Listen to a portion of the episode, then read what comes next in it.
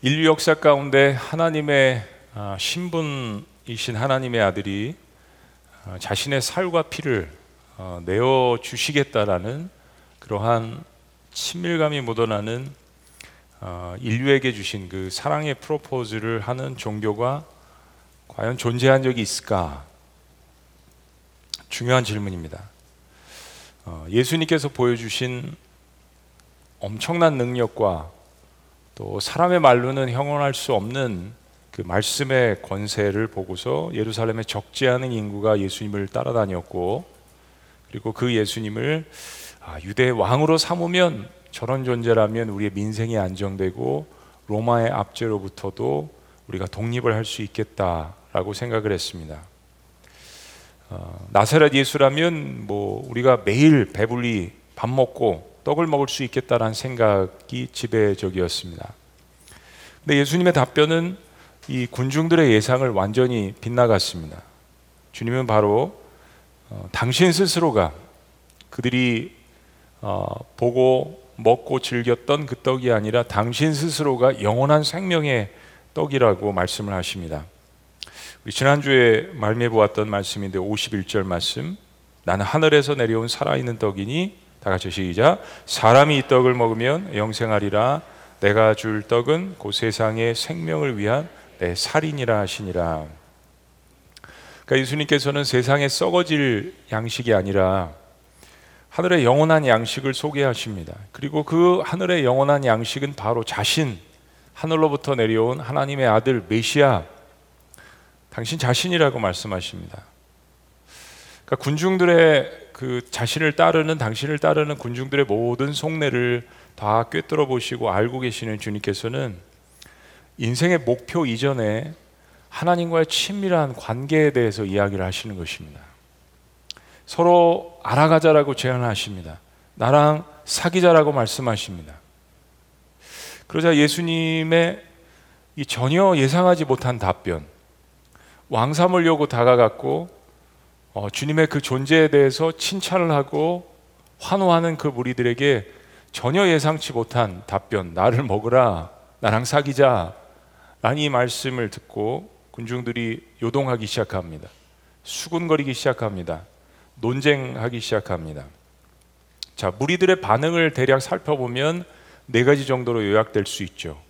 지난주에 보았던 말씀부터 보면, 첫째는 이는 요셉의 아들이 아니냐라는 질문입니다.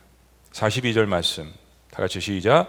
이르되 이는 요셉의 아들 예수가 아니냐, 그 부모를 우리가 아는데 자기가 지금 어찌하여 하늘에서 내려왔다 하느냐.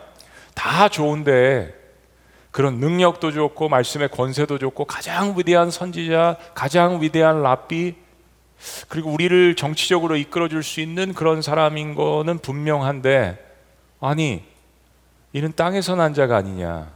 우리가 그 부모를 다 알고 있는데 땅에서 난 주제에 우리가 높여주니까 자기가 하늘에서 온 존재라고 함이 이게 어찌미냐. 자, 오늘 반응은 또 이렇습니다.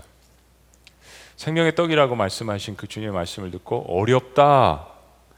누가 과연 이해할 수 있는가? 누가 과연 이 말씀을 이해할 수 있는가? 60절 말씀, 제자 중 여럿이 듣고 말하되 이 말씀은 어렵도다. 누가 들을 수 있느냐?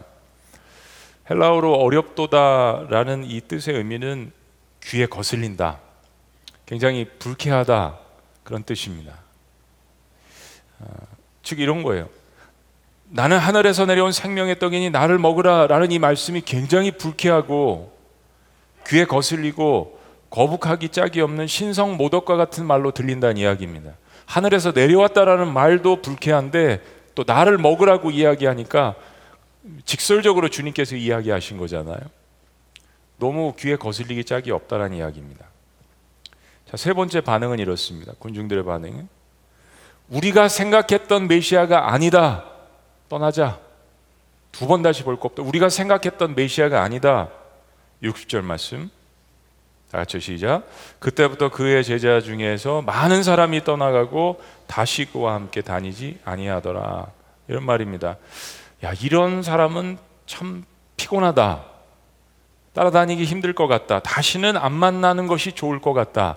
여러분, 이 말씀 가운데 우리에게 충격을 주는 것은 단순히 군중들만 주님을 떠나간 것이 아닙니다. 12 제자 말고 예수님을 따르던 제자들이 있었는데 성경은 이 제자들 중에 상당수가 예수님을 떠났다라고 지금 기록을 하고 있습니다. 이들은 12 제자는 아니었지만 분명히 예수님을 전혀 모르는 그러한 군중들도 아니었습니다.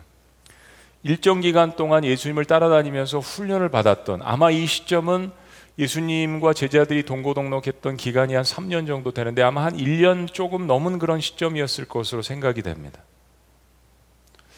그런데 군중이 아니라 예수님의 제자들인데 많은 수가 예수님을 떠나갔다라고 기록하는 거, 뭐 거기까지도 충격이지만 그래도, 그런데 그 다음 구절이요, 다시 그와 다니지 아니하더라. 완전히 주님과 결별했다는 이야기입니다. 이 한마디 때문에, 나는 생명의 떡이다라는 이 한마디 때문에, 그리고 돌아오지 않았다는 이야기입니다. 그러니까 예수님을 따랐던 제자들 중에도 군중들과 같은 마음으로, 그런 목적으로, 그런 생각으로, 그런 의도로 예수님을 따랐던 무리들이 상당수가 있었다는 이야기입니다. 근데 예수님의 말씀을 들어보니까 자신들이 원하던 바가 아니에요. 그리고 자신들이 원하는 그런 유익들을 얻지 못할 것 같은 마음의 결단이, 판단이 들었습니다. 그리고 그들은 마음에 굳은 결정을 합니다. 떠나가기로. 그리고 다시는 돌아오지 않았다. 성경을 보면서 정말 충격적인 말씀 가운데 하나입니다. 예수님께서 나를 먹고 마시라, 내가 생명의 떡이다, 나를 먹는 자는 영원히 죽지 아니하리라, 내가 바로 메시아야, 내가 바로 하나님의 아들이야, 내가 하늘로부터 온 자야. 그리고 이 모든 뉘앙스 가운데 들어있는 한 가지 그 단어는 나랑 깊이 사귀자. 유대인의 언어로 먹자, 같이 먹자라는 이 표현은 사귀자라는 깊은 친밀감을 이야기하는 단어거든요. 그들은 이거 아닌데, 내가 생각했던 메시아가 아닌데, 우리가 생각하는 왕이 아닌데. 자, 마지막 더 충격적인 군중들의 반응은 12 제자 가운데도 있었다라는 것입니다. 이게 더 큰 충격이죠.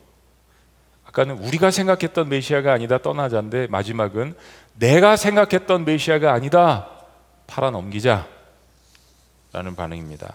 64절에 보면 예수님은 따르는 자들 중에서 예수님을 믿지 않는 자들이 있다라고 이야기를 하시면서 그 중에 당신을 팔 자가 있다라고 예언을 하십니다. 그리고 이제 베드로가 신앙 고백을 이제 하는데, 그 후에 12 제자 중에 나를 팔 자가 바로 가론 유다라는 이 예언을 하십니다. 자, 말씀을 좀 미리 봅니다. 70절. 예수께서 대답하시되 내가 너희 12를 택하지 아니하였느냐, 그러나 너희 중에 한 사람은 뭐라고요? 마귀니라. 아니, 하나님께서 사랑하는 영혼들에게 마귀라고 하시다니. 네, 하나님 말씀입니다. 자, 71절 다 같이 시작. 이 말씀은 가로 시몬의 아들 유다를 가리키심이라. 그는 12 중에 하나로 예수를 팔자로라. 이건 더욱 충격적인 이야기입니다. 그냥 군중도 아니에요. 그냥 제자도 아닙니다. 가장 가까이서 예수님의 모든 행적과 말씀과 그리고 그분의 성품이 어떠한 분인지를 알 수 있었던 기회를 가졌던 가론 유다입니다. 70명도 예수님의 제자였고 따라다녔고, 마가의 다락방에 모인 사람들은 120명의 문도도 있었고, 주님 십자가에 돌아가신 다음에 부활하신 다음에 500여 문도 제자들이란 뜻입니다. 그런데 예수님과 먹고 자고 공동체 생활을 했던 것은 특별히 12명입니다. 그러니까 3년 동안 일거수일투족 예수님의 모든 것들을 다 보고 가까이서 지켜보고, 그분의 성품도 말씀도 기적도 하나도 남김없이 빠짐없이 다 보았던 가룟 유다라는 이야기예요. 그런데 그가 예수님을 팔 생각을 했다라는 거. 근데 그런 일은 지금 벌어지고 있습니다. 그리고 앞으로도 벌어질 것입니다. 그 이유는 매력적으로 보이는 그 예수님을 따라 나서기는 했지만, 내가 생각한 메시아, 내가 생각한 하나님, 내가 생각한 하나님의 아들이 아니기 때문입니다. 사람들이 예수님을 팔아넘기지 않았습니다. 군중들이 멀리 있는 사람들이 예수님을 팔아넘기지 않았습니다. 예수님을 가장 가까이서 보필하고 가장 가까이서 예수님을 모시던 제자 중에 하나가 예수님을 팔아넘깁니다. 멀리 있는 사람이 배신을 하면 그다지 마음이 아프지 않지만 가장 가까이 있는 사람이 배신을 하면 가장 큰 상처를 안게 되죠. 주님도 그런 상처를 받으실 수 있는 그런 환경 가운데 계셨다라는 것. 자, 이게 군중들 혹은 제자들의 반응이었습니다. 그럼 예수님의 반응은 어떠실까요? 특별히 예수님께서는 본문 가운데 세 가지의 질문을 던져주십니다. 첫째는 이 일이 너희에게 걸림돌이 되느냐? 내가 이런 말을 했다고 해서 이게 걸림돌이 되느냐? 61절 다 같이 시작. 예수께서 스스로 제자들이 이 말씀에 대하여 수군거리는 줄 아시고 이르시되 이 말이 너희에게 걸림이 되느냐. 헬라어로 걸림이라는 이 단어에 쓰인 단어는 덫을 놓다, 넘어지게 하다, 실족하게 하다라는 그런 뜻이 있습니다. 마태복음 26장 31절에 예수님께서 붙잡혀 가실 것을, 십자가 달리실 것을 예언하는 이 과정 가운데 그런 말씀도 하시죠. 너희가 다 나를 버리리라. 거기에 쓰였던 단어도 바로 이 단어입니다. 그러니까 즉 하늘에서 내려온 생명의 떡이라는 이 예수님의 선언이 주님을 따르던 사람들을 넘어지게 하고 실족하게 하고 결국 예수님을 떠나버리게 하는 것이 되느냐라는 주님의 질문이십니다. 내가 이 말을 했다고 해서, 내가 하늘로부터 왔다고 해서, 내가 메시아라고 이야기했다고 해서, 내가 생명의 떡이라고 했다고 해서 이 말씀을 듣는 너희가 마음에 이것이 걸림이 되느냐? 주님의 말씀입니다. 우리가 예수님을 믿고 기독교 입문하고 신앙생활을 하다가 걸림이 생기는 경우가 있습니다. 이게 밖에 어떤 핍박과 억압이 아니라 하나님의 말씀을 들으면서 나에게 부대낄 때가 있죠. 말씀이 나를 찌를 때가 있습니다. 말씀이 나를 도전할 때가 있습니다. 부담스러울 때 그럴 수 있죠. 더 많은 헌신을 주님께서 말씀하실 때 그럴 수 있습니다. 더 나아가자라고 이야기하실 때 그럴 수 있습니다. 우리의 잘못된 어떤 부분을 보여주실 때 그럴 수 있습니다. 생명의 말씀이니까요. 이 말이 너에게 걸림이 되느냐? 두 번째 주님의 질문은 이렇습니다. 그러면 부활을 본다면 어떡할 건데? 자, 62절 말씀. 그러면 너희는 인자가 이전에 있던 것으로 올라가는 것을 본다면 어떡하겠느냐. 첫 번째, 이 사람들이 이 말에 걸림이 됐던 것은, 아니 이거 요셉의 아들, 목수의 아들 예수인데 땅에서 난 자가 저런 얘기를 하냐, 왜 하늘에서 왔다라고 이야기를 하느냐. 그게 주님의 말씀입니다. 내가 십자가에 그 말씀을 하시지 않았지만 다 그런 뉘앙스죠. 십자가에 죽은 다음에 부활해서 내가 온 곳으로 다시 돌아가는 것을 너희들이 본다면, 부활하는 것을 본다면, 내가 하나님의 아들이라는 것을 입증한다면, 다시 내가 온 곳으로 돌아간다면 그럼 어떡할 건데? 죽어봐. 천국이 존재하면 어떡할 건데? 하나님이 정말 살아계신 존재고 우리의 인생의 주관자시라면 어떡할 건데? 세상 사람들은 What if there is no resurrection? 부활이 없다면, 부활이 없는 거잖아요. There is no resurrection이라고 이야기하지만 What if there is? 정말 부활이 있다면 어떡할 건데? 내가 온 그곳으로 돌아가는 것을 너희가 본다면 그래도 그런 얘기를 하겠느냐? 주님의 말씀이죠. 어떤 주석가는 내가 부활을 이야기한다면 더 화를 내겠느냐? 라고도 해석을 했습니다. 어쨌든 예수님께서는 자신을 따르겠다고 하는 사람들을 테스트하십니다. 정말 따르겠다라고 하는 그 대상을 온전히 알고 따르는 것인지, 그 열정이 온전한 마음으로 표출을 하는 것인지, 그 섬김이 무엇을 위해서 하는 것인지, 그 헌신과 믿음이 진짜인지 가짜인지 본인 스스로 알 수 있는 기회를 주님께서 주시는 겁니다. 이건 좋은 거잖아요. 내가 가짜인지 진짜인지, 그리고 나의 믿음의 대상이 가짜인지 진짜인지. 그리고 이 한 말씀을 덧붙이십니다. 63절 말씀 다 같이 시작. 살리는 것은 영이니 육은 무익하니라. 내가 너희에게 이른 말은 영이요 생명이라. 우리의 육신이 아무런 의미가 없다고 말씀하시는 것이 아닙니다. 오병이어를 일으키신 기적, 구약에서 광야에서 만나를 내려주시고 메추라기를 내려주시고 아픈 질병을 갖고 있는 사람들을 치유하신 것을 보면 우리의 육신이 소중하다라는 것을 말씀해 주시는 것이에요.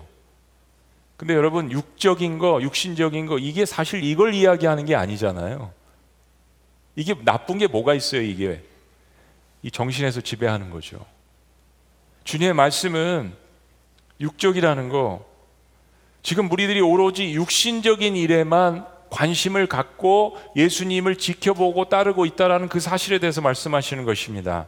그러나 우리의 죽은 존재를 살리는 것, 우리의 어둠의 세계에서 우리를 끌어내주는 것, 하나님과의 단절된 관계를 회복시키는 것은 하나님의 영으로서만 할 수 있다는 것. 여러분이 지금 육적으로 예배를 해봐야 하나님께서 받으실 수 없다는 것을 요한복음 4장에서 말씀해 주셨잖아요. 하나님은 영이시니, 그분은 영이시니 사람도 신령과 진정으로 하나님을 예배해야 될지라는 것을 말씀해 주셨습니다. 자, 세 번째, 마지막 주님의 질문입니다. 그러면 이렇게 사람들이 떠나가는데 너희도 가려느냐? 너희도 가려느냐? 67절 말씀, 예수께서 열두 제자에게 이르시되 너희도 가려느냐? 며칠간 예수님을 혹은 그 이상 예수님을 따라다니는 무리들도 예수님의 이 말씀을 듣고 떠나가고, 예수님과 함께하며 제자된 중에서도 상당히 많은 수가, 성경은 많은 수가라고 이야기합니다. 그 떠나는 시점에서 이제 예수님께서는 가장 가까이 있는 사랑하는 열두 제자를 보시고 말씀하십니다. 너희도 갈 거야? 너희도 떠나가려느냐? 저는 이 한 문장이 참 가슴이 짠합니다. 우리는 인생 살면서 사랑하는 사람들이나 혹은 가까이 있는 사람들, 내가 신뢰하고 아꼈던 사람들이 떠날 때가 있습니다. 육신적인 결별을 할 때도 있지만 배신을 할 때도 있다는 이야기입니다. 근데 참 하나님의 아들이신 예수님께서 그걸 이해하시는 거예요, 지금. 왜냐하면 당하시잖아요. 계속 당하십니다. 이 땅에 살아나가시는 내내 당하시고 십자가에 돌아가실 때도 당하세요. 아니, 열두 제자들 모두들이 다 떠날 거예요. 사실은 떠났어요. 주님께서 물으십니다. 너희도 가려느냐?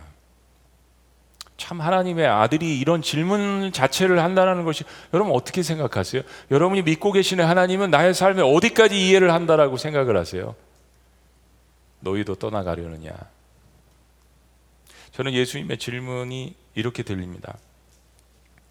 내가 바로 하늘에서 내려온 너희들이 그토록 찾는 생명의 떡, 만나, 양식, 너희를 살릴 수 있는, 영생을 줄 수 있는 떡, 나를 먹어야, 나랑 사귀어야 영원히 굶주리지 않는 양식, 생명의 양식을 얻는 것이다. 나랑 깊고 친밀한 관계로 나아가자. 나랑 사귀자. 그런데 나랑 어디까지 갈 수 있는데, 나랑 어디까지 사귀기 위해서, 가기 위해서 나를 따라다니는 건데, 나를 따른다는 의미가 무엇인지 알고 나를 따르는 것이야? 라는 질문이시죠. 아무든지 누구든지 나를 따라오려거든 자기를 부인하고 자기 십자가를 지고 나를 따를 것이니라. 또 한 번 제자도에 대해서 깊숙이 예수님의 제자들에게, 열두 제자들에게 말씀해 주셨던 말씀입니다. 어디까지 나랑 갈 건데? 이건 영락 없는 사랑의 프로포즈입니다. 연인들이 사랑이 깊어져서 마지막 결혼에 대한 결정을 할 때 서로가 질문하는 거예요. 나랑 어디까지? 검은 머리가 팥뿌리가 될 때까지, 죽음도 불사할 정도로. 그래서 결혼 언약을, 서약을 하는 거 아니에요? 하나님의 아들이 천한 이 땅에 내려오셔서 나 같은 죄인에게 사귀자라고 이야기하시면서, 주님은 준비되어 있다라고 말씀하시고 곧 돌아가실 거잖아요. 죽으실 거잖아요. 자신의 전 존재를 다 바쳐서 나는 끝까지 너랑 갈 거야. 포기하지 않을 거야. 하나님이 나한테 주신 영혼들 잃어버리지 않을 거야. 너희들을 잃어버리지 않을 거야. 그렇게 질문하시는 거예요. 그러면 아들아, 딸아, 너는 어디까지 갈 건데? 이게 쉽게 이야기하면 무슨 말씀이세요? 나 사랑하느냐? 라는 말씀이잖아요. 나 사랑하느냐? 너희도 가려느냐? 이 예수님의 질문에 대해서 모두가 잠잠한데 딱 한 사람 용기 있게 질문하는 인물이 등장합니다. 그가 누구냐 하면 바로 베드로입니다. 조실까봐 그러는 거예요.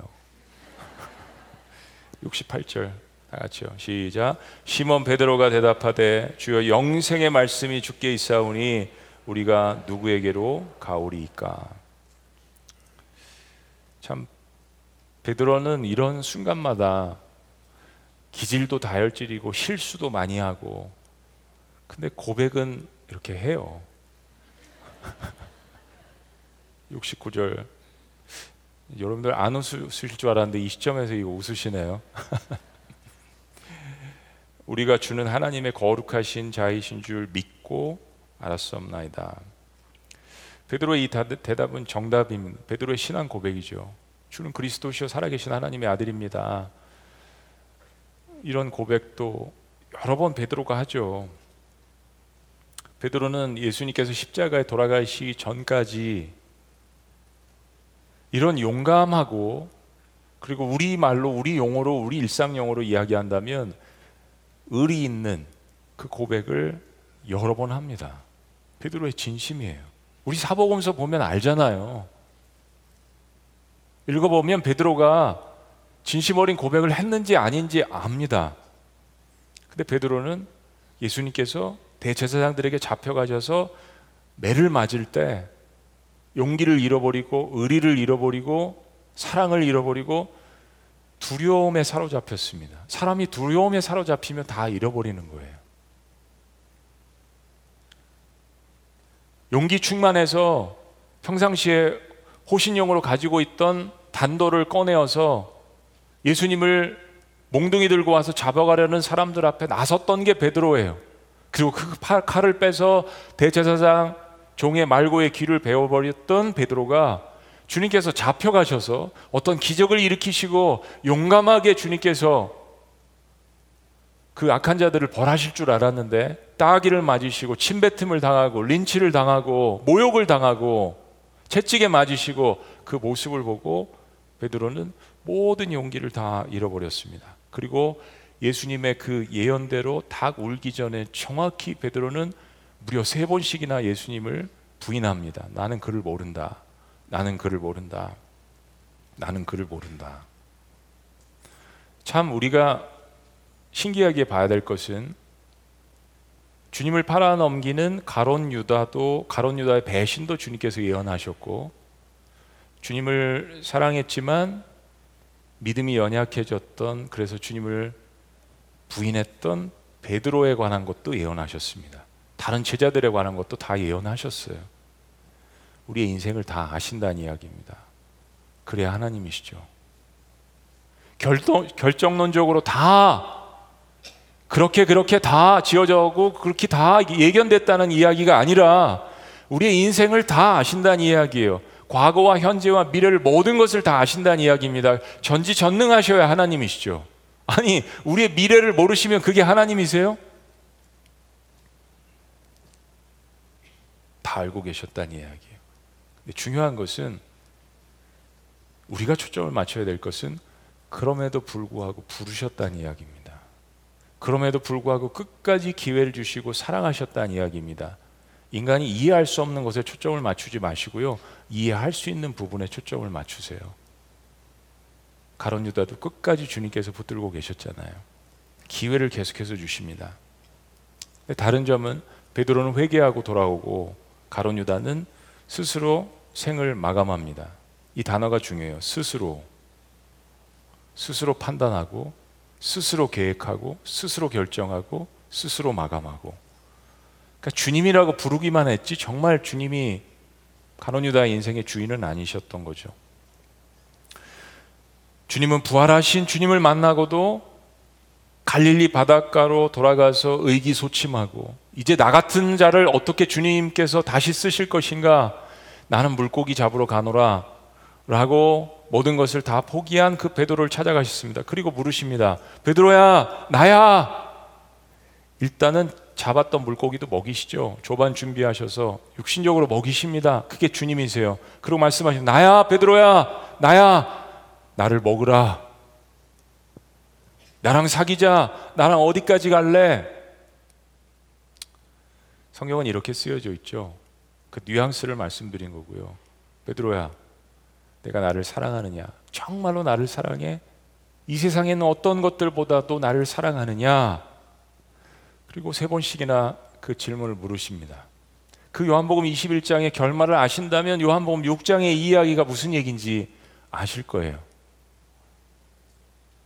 베드로는 시작부터 예수님을 사랑하기로 작정했습니다. 그래서 부족해도 다시 일어날 수 있었던 거예요. 그러나 가룟 유다는 애초부터 예수님과의 관계를 사랑으로 시작하지 않았습니다. 정치적인 목적을 가지고 자기의 유익을 가지고 자신의 생각을 계속해서 관철시키려고, 그리고 무리들처럼 혹은 다른 제자들처럼 떠나지도 않으면서 계속 예수님 옆에서 예수님을 정죄하고 예수님을 증오하고 예수님을 미워했습니다. 그리고 그 결과는 결국 예수님을, 자기 선생님을 팔아넘기기로 작정을 하고 행동에 옮긴 것이에요. 사랑하는 여러분, 사랑으로 시작하지 않는 신앙이 이렇게 무섭습니다. 근데 어디 이게 신앙의 이야기일 뿐이에요? 사랑으로 시작하지 않은 결혼, 사랑으로 하지 않는 자녀 양육, 이 모든 것의 결말이 어떻다라는 것을 우리는 이 세상의 사회에서도 잘 알고 있습니다. 고린도전서 13장, 사랑으로 하지 않는 모든 것이 헛것이라고 선언하지 않습니까? 그 수많은 은사가 무슨 소용이 있느냐? 산을 옮길 만한 믿음이 있어도, 여러 가지 천사의 일만 방언을 할지라도, 예언하는 능이 있어도, 목숨을 내 불사를 정도의 열정과 오기가 있어도 사랑이 없으면 그 아무것도 아니라는 주님의 말씀 선언. 여러분, 가룟 유다는요, 집 안의 탕자였습니다. 집 안에 탕자, 떠나지도 않아요. 한 번도 하나님 아버지를 사랑하지 않으면서 종교적인 모습으로, 권위적인 모습으로 집안에 남아서 장남 역할을 하려 했던 집안의 탕자의 모습입니다. 더 나아가서 아버지가 자기를 알아주지 않는다고 아버지를 팔아버린 탕자. 가룟 유다는 단 한 번도 내가 나를 정녕 사랑하느냐라는 예수님께서 주신 이 기회들에 적어도 3년 동안 단 한 번도 응답한 적이 없습니다. 그러니까 돌아올 집이 없는 거예요.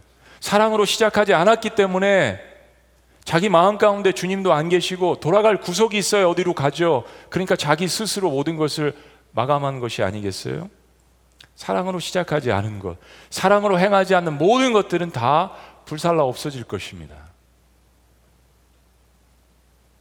베드로와 가룟 유다의 차이점입니다. Not a fan, 팬인가 제자인가라는 베스트셀러가 됐던 책이 있죠. 루블 켄터키의 사우스 이스트 교회를 담임하시는 카일 아이들만 목사님이 쓰신 책인데요, 저보다 나이가 훨씬 젊습니다. 제가 루이빌 켄터키에 이분이 목회하시는 그 교회가 있는 도시에서 남침내교 신학교를 다녀서 그때 시간이 있을 때마다 종종 이 교회를 가서 예배를 많이 드렸습니다.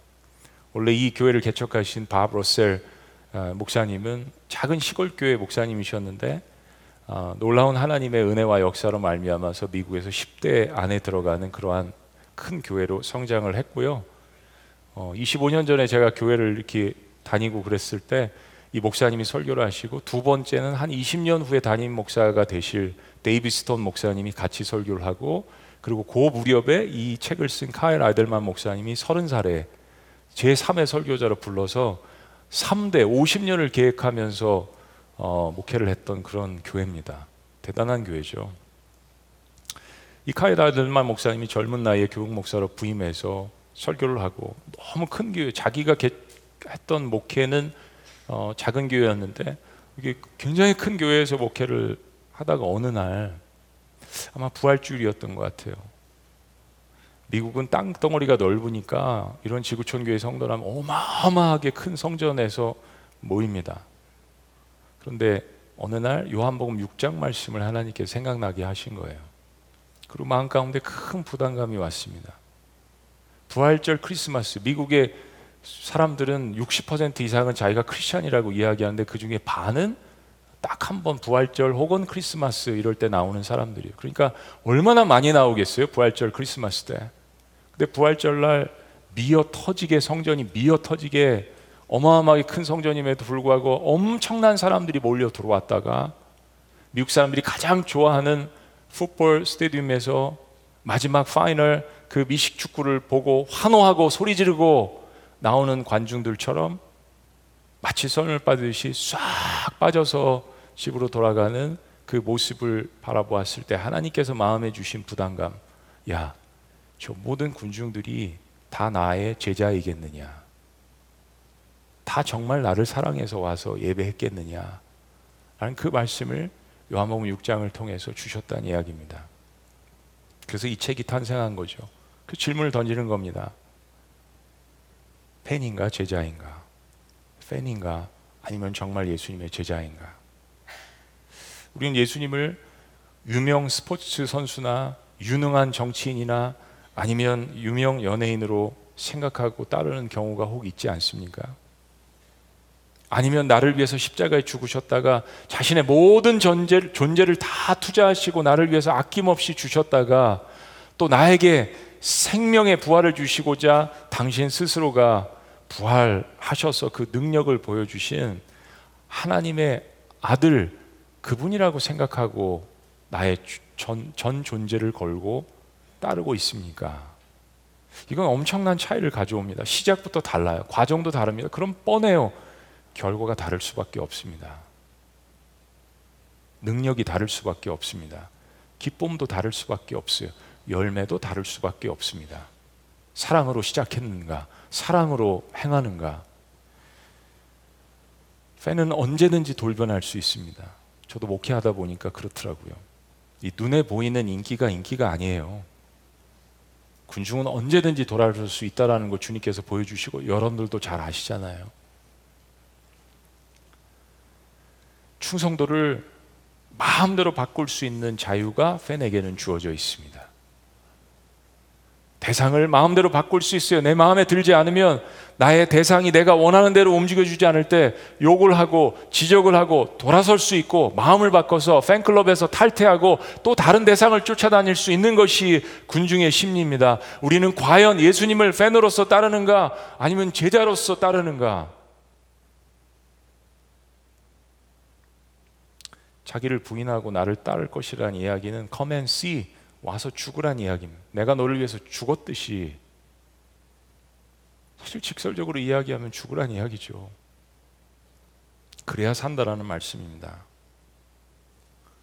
제자는 내가 주님을 인생의 주인으로 모시고 사는 사람입니다. 주님, 저는 종입니다. 오늘 하루가 시작됐어요. 주님, 저의 삶 가운데 어떤 걸 원하세요? 제가 무엇을 해야 주님을 기쁘게 할까요? 주님이 저의 기쁨이신데 저도 주님의 그 기쁨을 만끽하고 싶어요. 주님, 오늘 하루 저를 사용해 주세요. 주님, 주님, 주님. 팬이 아닙니다. 군중들이 아닙니다. 일부 제자들은 그게 부담스러웠던 거예요. 더 깊이 가자. 어디까지 갈 건데 나를 먹으라. 나랑 사귀자. 주님이 보여주실 축복과 능력과 기쁨이 훨씬 더 많았던 거죠. 아이고, 야, 그거 오병이어가지고 그렇게 펄펄 뛰냐? 충성도나 헌신도도 내가 마음대로 컨트롤하고 싶은 거, 그건 팬입니다. 나 홀로의 종교를 만들어 놓고 내가 원하는 만큼만 예배하고 내가 원하는 만큼만 딱 봉사하고 내가 원하는 만큼만 드리고 싶은 거예요. 내가 하고 싶은 것, 내가 말하고 싶은 것, 행동하고 싶은 것 마음대로 딱 팬의 자세입니다. 주님을 대상으로 조화도 하고 예배도 하고 사랑도 드리는 것 같지만 문제는 뭐냐 하면 핵심은 다 내가 주도적이에요. 내가 주도적인 거, 그게 팬입니다. 그러던 어느 날 주님이 우리의 삶의 중심에 정말 가까이 오실 때면 우리는 딱 이렇게 속삭이죠. 선을 딱 긋습니다. 주님, 딱 거기 멈추어 주세요. 다 거기까지만 이건 내 시간이고요, 이건 내 물질이고요, 이건 내 가치관이고요, 이건 내 자녀들이요, 상관하지 마세요, 이건 내 자유이고요, 이건 내 생각이고요, 이 부분은 터치하지 말아주세요. 딱 거기까지만.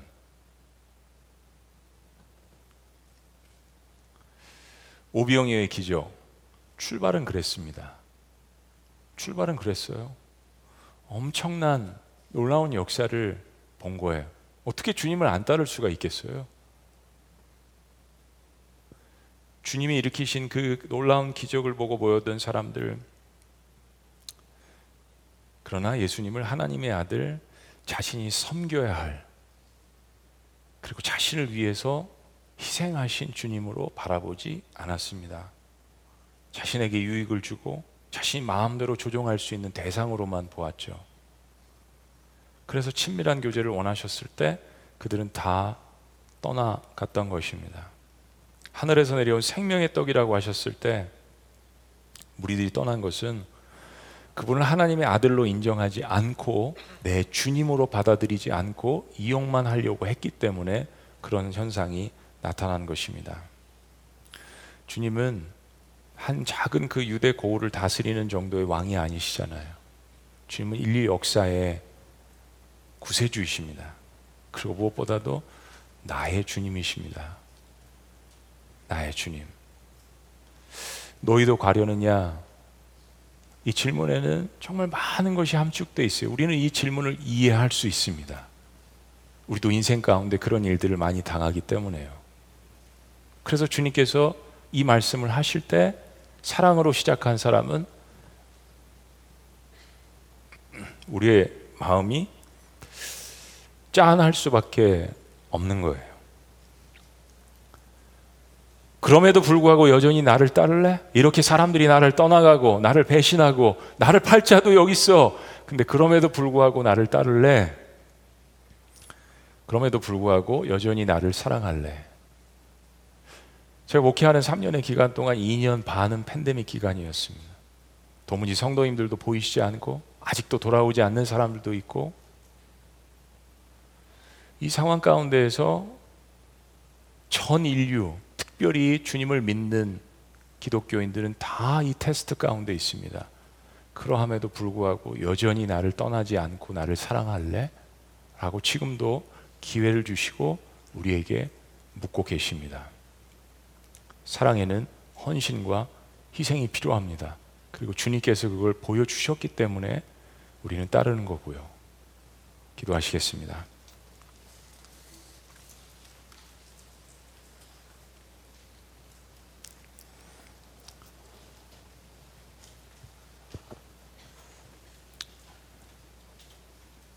너희도 가려느냐? 어떤 주님의 그 아픔이 묻어나오는 질문입니다. 너도 떠날래? 너희도 가려느냐? 너희도 배신할래? 우리에게 때로 주님께서 물어보시는 질문입니다. 요한복음 6장은 요한복음 4장에 있는 사마리아 여인과의 대화의 확장판이라고 할 수 있습니다. 그 많은 사람들 가운데 베드로는 사마리아 수가성 여인처럼 고백합니다. 주님, 생명의 말씀이 여기 있는데 내가 누구에게로 가겠습니까? 이 세상 가운데 살아봤는데요, 주님, 저는 돌아갈 곳이 없습니다. 저를 받아줄 곳도 없어요. 그러나 주님이 여기 계십니다. 주님이 생명의 떡이십니다. 저 같은 사람을 주님이 받아주셨는데, 주님, 제가 어디로 가십니까? 참 부족하지만 이 믿음의 선언이 내일을 만들어 가는 겁니다. 내일을 염려하지 않고 오늘 하나님께서 주신 그 사랑에 반응하는 거. 너희도 나를 떠나갈래? 아니에요, 주님. 주님께서 저에게 충분한 사랑을 보여주셨는데 오늘 하루 그거 믿고 주님 따르기를 원합니다. 부족하지만 주님, 여전히 제가 주님 사랑하네요. 받아주세요. 이것이 저와 여러분들의 고백이 되기를 주의 이름으로 축원합니다. 살아계신 하나님 아버지, 우리의 부족함에도 불구하고 여전히 우리와 함께 하시는 주님, 주님의 은혜를 너무나도 감사합니다. 우리에게 필요한 것, 있어야 할 것 주님께서 다 아시지만 가장 중요한 건 하늘의 양식, 생명의 양식, 그 예수 그리스도이심을 알게 하신 것 너무나도 감사합니다. 오늘 이 시간 다시 한번 우리의 인생의 잔을 비우고 우리의 인생의 잔을 높이 올립니다. 하늘 양식 주님의 떡으로 예수 그리스도의 복음으로 생명으로 채워주시옵소서. 놀라우신 이름 예수님의 이름으로 기도합니다. 네. 할렐루야. 우리 자리에서 다 같이 일어나시겠습니다. 그런 마음으로 사마리아 수가성 여인의 고백, 또 우리 베드로의 고백, 우리의 고백과 또 기도가 되기를 원합니다. 우리 함께 찬양하시겠습니다. 우물가의 여인처럼 난 구했네. 헛되고 헛된 것들을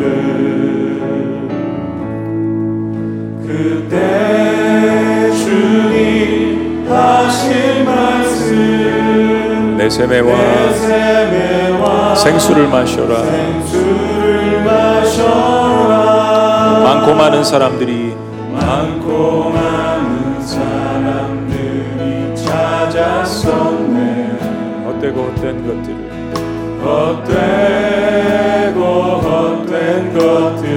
그렇습니다. 우리 인생의 고백입니다. 그러나 주 안에 간 주인 몸에 세상 것과 난 이길 수 없네. 오 주님, 오 주님, 채우소서, 채우소서. 나의 잔을 높이 듭니다. 하늘 양식 내게 채워주소서, 넘치도록 채워주소서. 오직 구여 거기서 돌아오라. 주님의 넓은 품으로 우리 모두를 주님께서 초청하십니다. 나도 우리의 가족도 그때 주님 너를 반겨 그 넓은 품에 널 안아주시리. 다같이 고백합니다. 오 주님, 채우소서, 채우소서. 나의 잔을 높이 듭니다. 하늘 양식 내게 채워주소서, 넘치도록 채워주소서. 다같이 다시 한번 고백합니다. 오 주님 채우소서. 나의 잔을 높이 듭니다.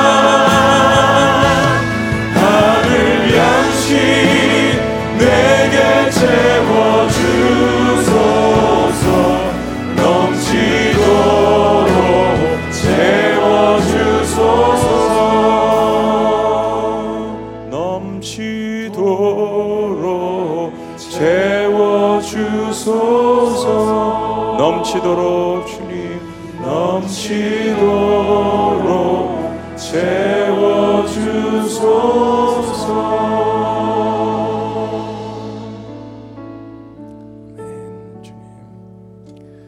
살아계신 하나님, 질글과 같은 부족한 인생이지만 여전히 우리의 부족함을 주님 앞에 고백할 때, 그리고 나의 인생의 빈잔을 주님 앞에 높이 올려드릴 때, 하늘 양식으로 생명의 떡으로 주님의 거룩한 보혈로 가득 채워주시는 것 너무나도 감사합니다. 너희도 가려느냐? 이 세상 한복판에 주님께서 사랑하는 제자들에게 던지신 이 질문, 그러나 나는 이 주님의 질문에 대하여 주님 아닙니다, 생명의 떡이 저희 인생의 주인이 주님이십니다 라는 담대한 고백이 우리를 다시 한번 살릴 수 있도록 은혜 베풀어 주시옵소서. 이제는 우리 주 예수 그리스도의 은혜와 하나님 아버지의 극진하신 사랑과 성령님의 감화교통 역사하심이 주님께서 내 인생의 생명의 떡이신 것을 나 인생의 주인인 것을 고백하며 주님 그러함에도 불구하고 나의 상황에도 불구하고 내가 주님을 사랑합니다. 주님의 손을 놓지 않겠습니다라고 주님 앞에 고백하는 위대한 백성들의 믿음 위에 지금부터 영원토록 함께 하실 것을 간절히 축원합니다. 아멘.